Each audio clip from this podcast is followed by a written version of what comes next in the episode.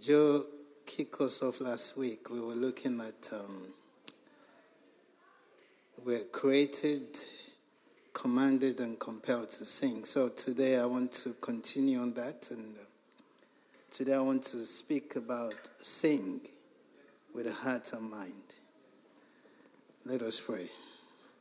Father, we thank you for an opportunity to come as sons and daughters and to come before your presence. We recognize that um, you're Lord. and I pray this, um, this afternoon as we speak, I pray for our friends who are here that um, have not made any commitment or people just looking in. And even us that have been around for some time, will you speak to our hearts? Holy Spirit, we need you to help us to understand. You reveal Jesus to us. And I pray, oh God, that we will have an exciting time in your presence. For in the presence of the Lord, there's the fullness of joy. Amen. One of the things um, we normally say is that um, you're what you eat.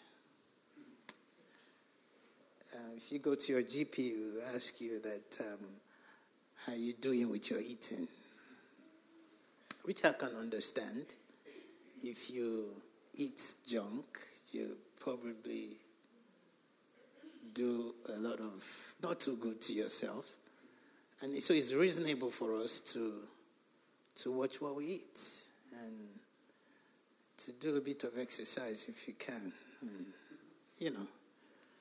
Um, it's only last week um, Nemi was telling me that I'm fat. but I didn't take that, I mean, I wasn't upset with him. He, we've come to that relationship that he can say whatever I want. So I went home and I asked my daughter, I said, somebody told me I'm fat. And you know, my your daughters will tell you the truth, isn't it? So I asked my youngest daughter. She said to me, Don't mind with that person. Who is he? I said, Nemi. Oh, he said, because Nemi is thin. That's.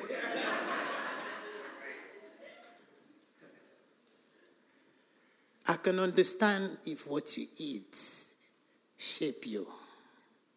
But what about singing? How does singing shape your mind? How, how does how does he how does what you sing is you? How? That's a good question. And I just want to spend some few minutes to just um, unpack that, that what we're sing can affect us, can shape us. And I want to trust God that after this, you, there'll be the excitement to want to sing the more. I want us to look at Hebrews chapter 10. Um, the scriptures um, will come up at the back. But if you have your Bibles, Hebrews chapter 10, verse 23. Um, when I was in school, I learned something called the laws of gravity. I really don't know what the laws of gravity were then. But you don't have to know what gravity is. You don't have to believe in the law of gravity. Just climb up to the highest building, provided you do not have any other device attached to yourself, and jump. Gravity happens for you. There's only one place you'll be going down. Also, so that's the law that governs the world we live in. There are also laws that govern our city. So I have three points on my license. And because I jump, uh, I was doing over 30 miles and there was this gun pointed at me and, and I got stopped. So um, it's a law. I can't, I don't have to believe it, but I've got three points on my license. And um, I'm paying the price for it because every time I ring my insurance and my premium is affected. There are also spiritual laws that govern the things of the spirit. One of those is um, confession. And in our English word, we use confession to mean negative. If I say confess, it's like I've done something and I need to confess. But confess is just uh, is a choice of words, isn't it? I can confess to something good. I love my daughters. I love my wife. That's a good confession. But if I then say I hate my wife, who is just walking through the door now, or I say I hate my wife, that's that's a good thing, isn't it? You just know my wife coming, isn't it? It's just about words we use. So the scripture tells us in Hebrews chapter 10 that let us hold fast the confession of our faith without wavering, for he who promised is faithful. Hold fast. Have you gone on one of those uh, ride in the park and you wonder why did you pay for this and you're holding to your dear life that's what it means to hold fast to our faith as christians they, our songs are shaped by the words we speak our confession i like the way king james put it he says that the profession of our confession we're professionals what we do is we confess the promises of god we sing it over our lives, promises of God, confession of it. You know, um, the, a law will work for you anywhere. A law is just um, a principle that is based on predict, predictable consequence of an act.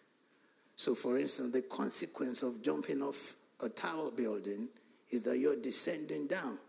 You probably might not live to tell the story, but there's a consequence, the law, whether you believe it or not, is working. Just jump, gravity will work for you. So a law is a principle based on a predictable consequence of an act. Now, when we talk about confession as believers, where there's a Greek word called homologio, H O M O L O G O. What I mean simply is for us to say what God has already said the things God has said about you. That's why our songs are filled, littered with the promises of God. We just say what God has said about us. Proverbs 18 21. We use our tongue to make confession. The tongue has the power of life and death, and those who love it will eat its fruit. Tongues are powerful. By that, we used to bless somebody and curse somebody. Romans 1.16. I say, I'm not ashamed of the gospel.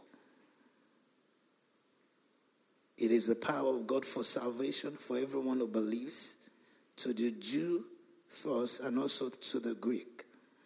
The story of the cross, the songs we sing, is the power of God Jesus tells us in John 6 63, it is the Spirit who gives life, the flesh is no help. The words that I have spoken to you, their spirit and their life. Jesus will stand in front of um, Lazarus' tomb. He was already dead and he will speak, Lazarus, the, the tears of Mary could not bring anything to happen, but the voice of Jesus, the word of God spoken, Lazarus came out with his dead clothes. There's the words that we speak, their spirit and their life. Jesus said in Matthew 12 33 to 37, He says, Either make the tree good and its fruit good, or make the tree bad and its fruit bad. For the tree is known by its fruit. It says, You brood of vipers, how can you speak good when you're evil? For out of the abundance of the heart, the mouth speaks.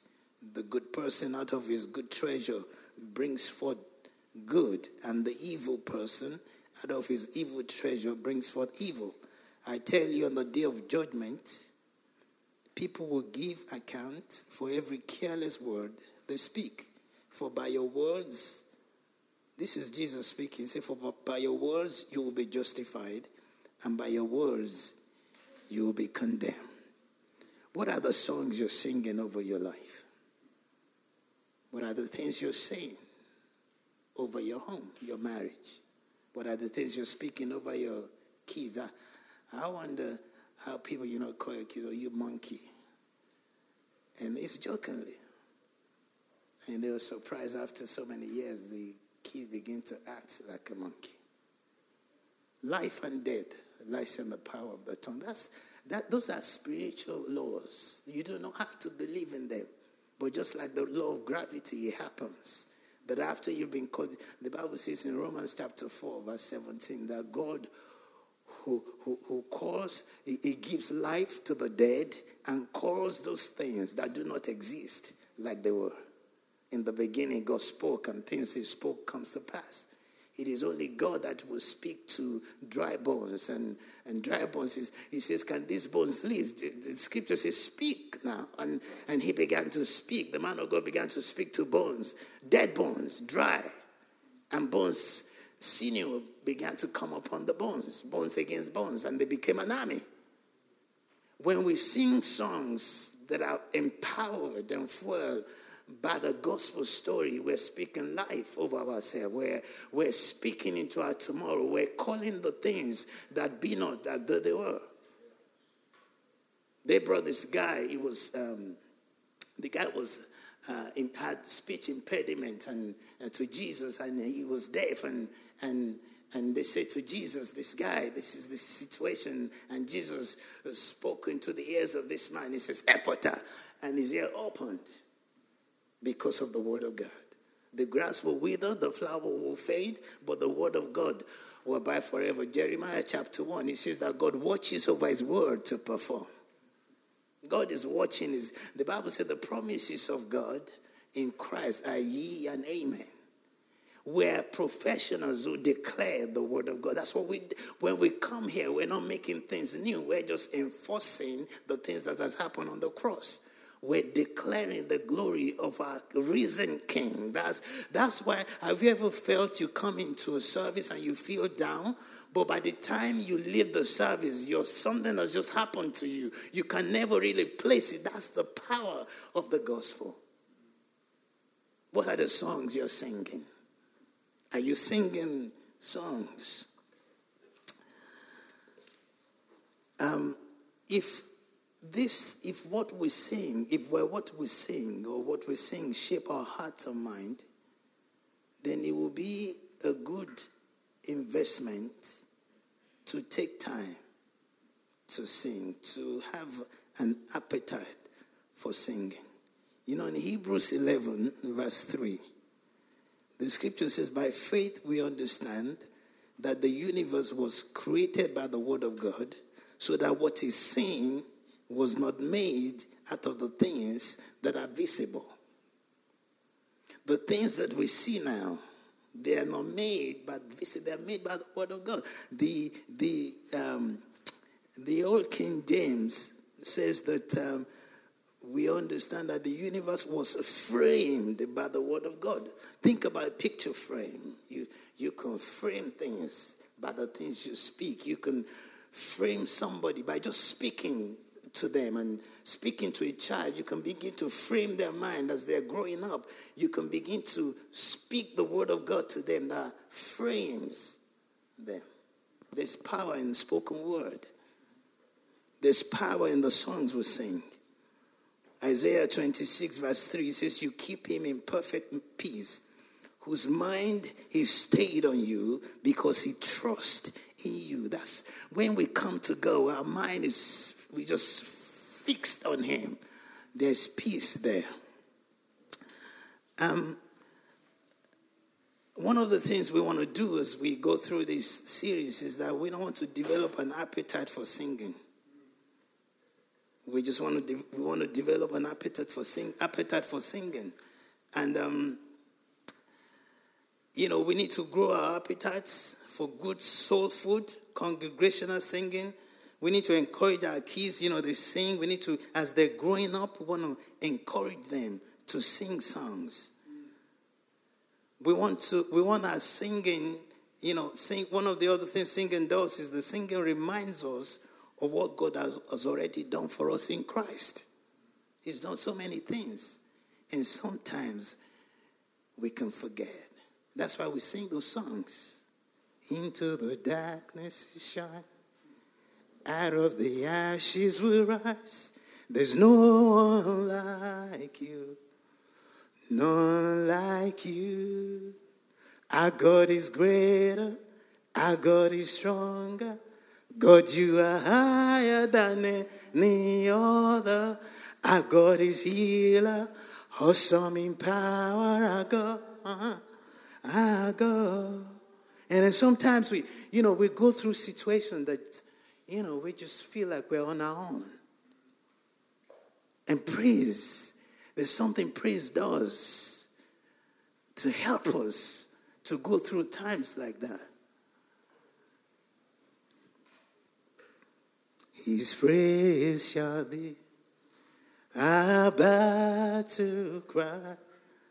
He reigns victorious, forever glorious. His name is Jesus.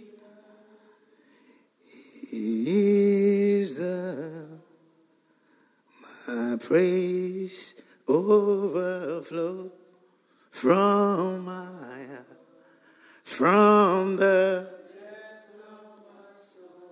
my praise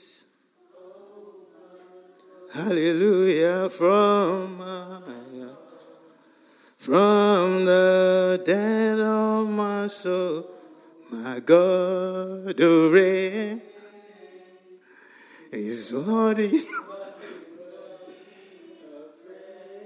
hallelujah.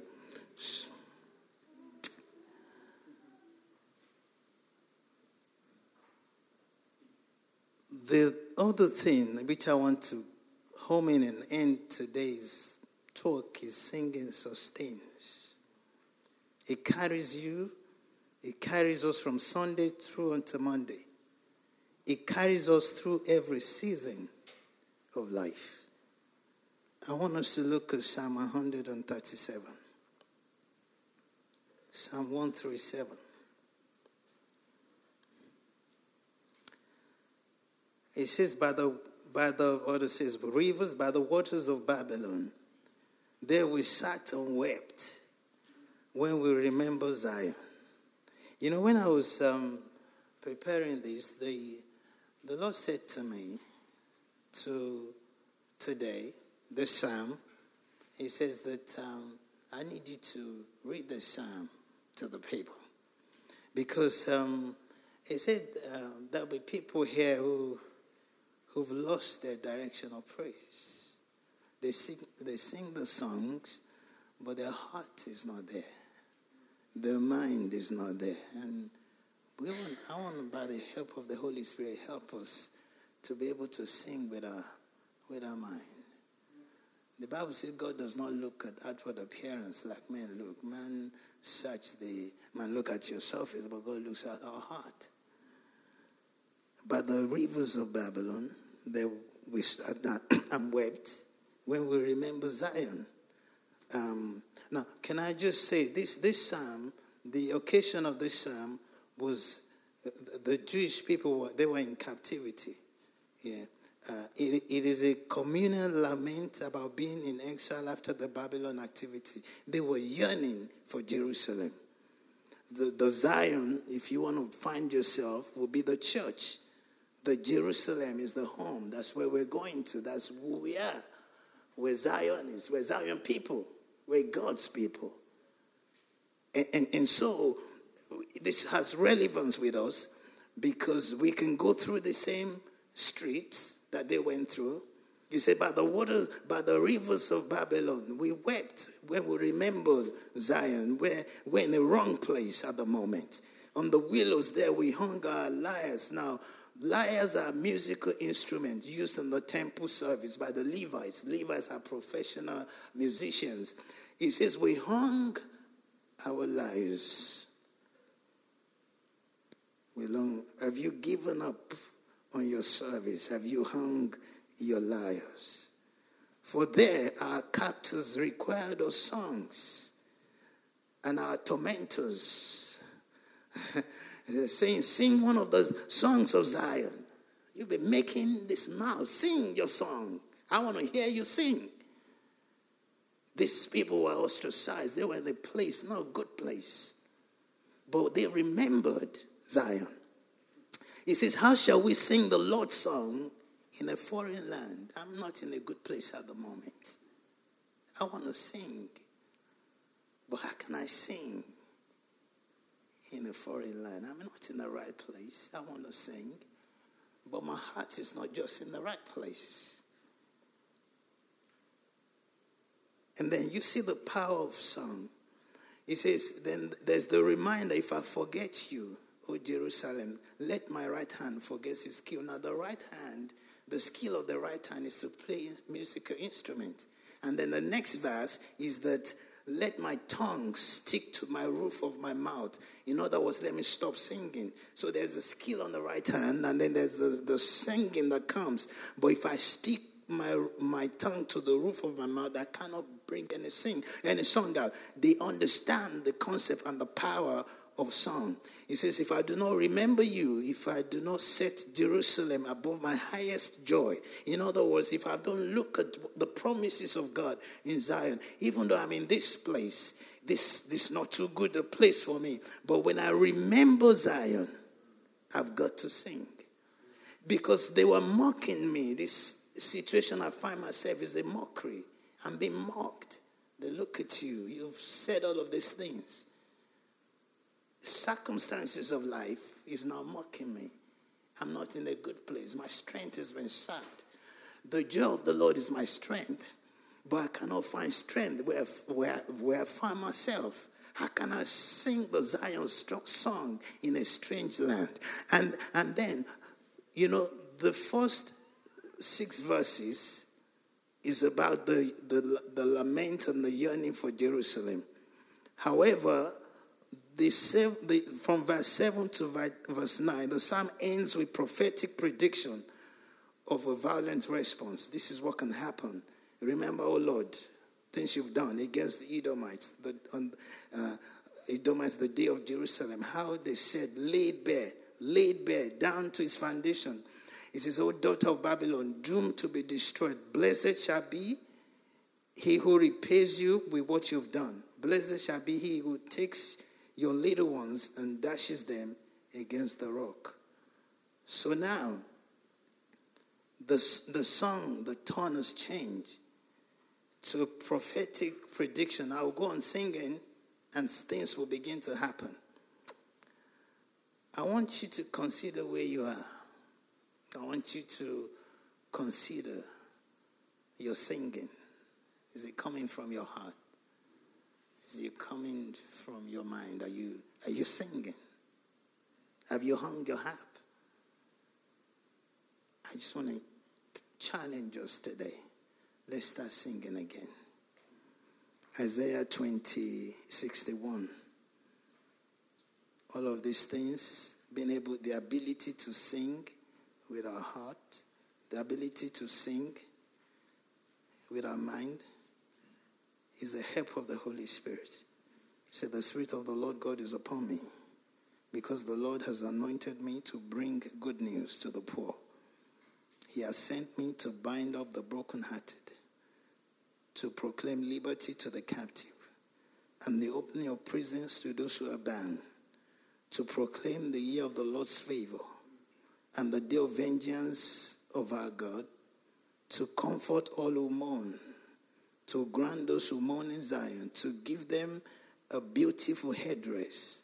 Instead of ashes, ashes the oil of gladness. Instead of mourning, the garment of praise. Instead of a faint spirit, that they may be called the oaks of righteousness, the planting of the Lord, that he may be glorified.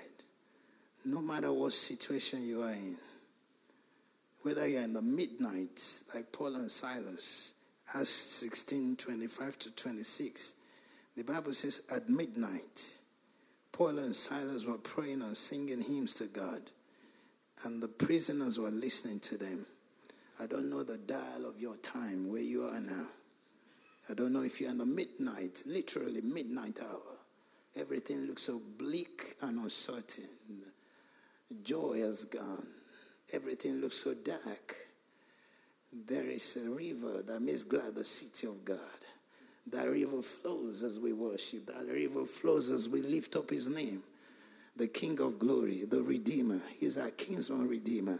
He has redeemed us from the power of darkness and he has conveyed us into the kingdom of the Son of his love, in whom we have redemption through his blood, even the forgiveness of sin. It cannot be any worse than it is, but we have a God. The, he does the impossible. I just want to encourage the, the band guys to come to come. I want us to begin to speak to our heart now. I want us to rise on our feet if it's possible. Thank you. Glory to God. Glory to God. Glory to God. Father, we want to thank you. We want to thank you as we begin to sing now. As we begin to pick up things again. Lord, we want to sing from our hearts. We want to sing with our mind. We want to declare your praise. We want to exalt you as King. We want to exalt you as Lord of Lord. There's no one like you. None that can com- compare to you. We thank you because you've done something in our lives that we can't help but to sing your praise, to declare your majesty. Help us, Holy Spirit, to sing, to declare your praise, and to declare your glory. In Jesus' name.